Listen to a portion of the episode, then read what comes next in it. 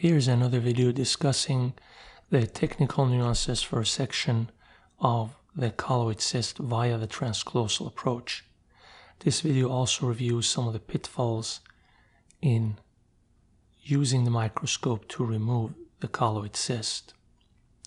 In this case, this colloid cyst has led to relatively moderate hydrocephalus. You can see the location of the cyst. Neither foramen is significantly affected in order to be selected for removal of the cyst. Therefore, a right-sided approach was selected with the patient in the lateral position. The dura was opened in a curvilinear fashion. Here's the location of the superior sagittal sinus.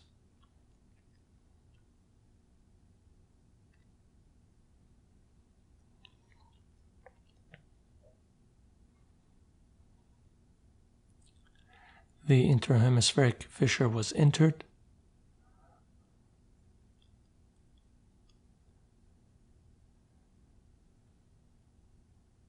The cinguli were separated. Small callosotomy was completed. Here's the ependyma. As the septum pellucidum was herniating because of hydrocephalus within the left ventricle, both leaflets of the septum pellucidum were fenestrated so that the septum can be mobilized out of our operative corridor.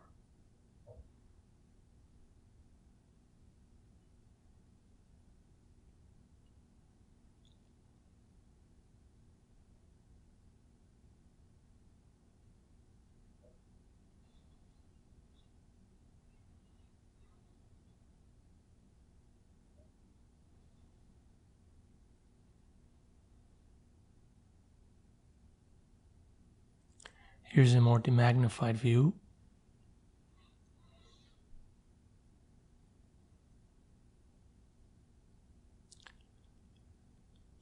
Here's the cyst within the foramen. You can see that my fellow is using the microscope at a relatively inappropriate angle to the working angle of the instruments and therefore the light is not really illuminating the dissection field effectively. Here's the cyst that's being removed out of the foramen. Now the microscope has been repositioned so it is not coaxial with the axis of the dissecting instruments and now ample amount of light is available. Here's the foramen. Cyst was completely removed is an external ventricular drain that was placed previous to the operation.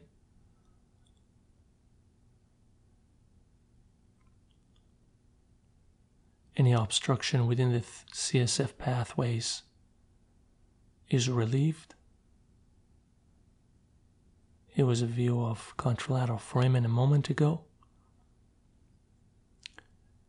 Following hemostasis, closure is performed in standard fashion.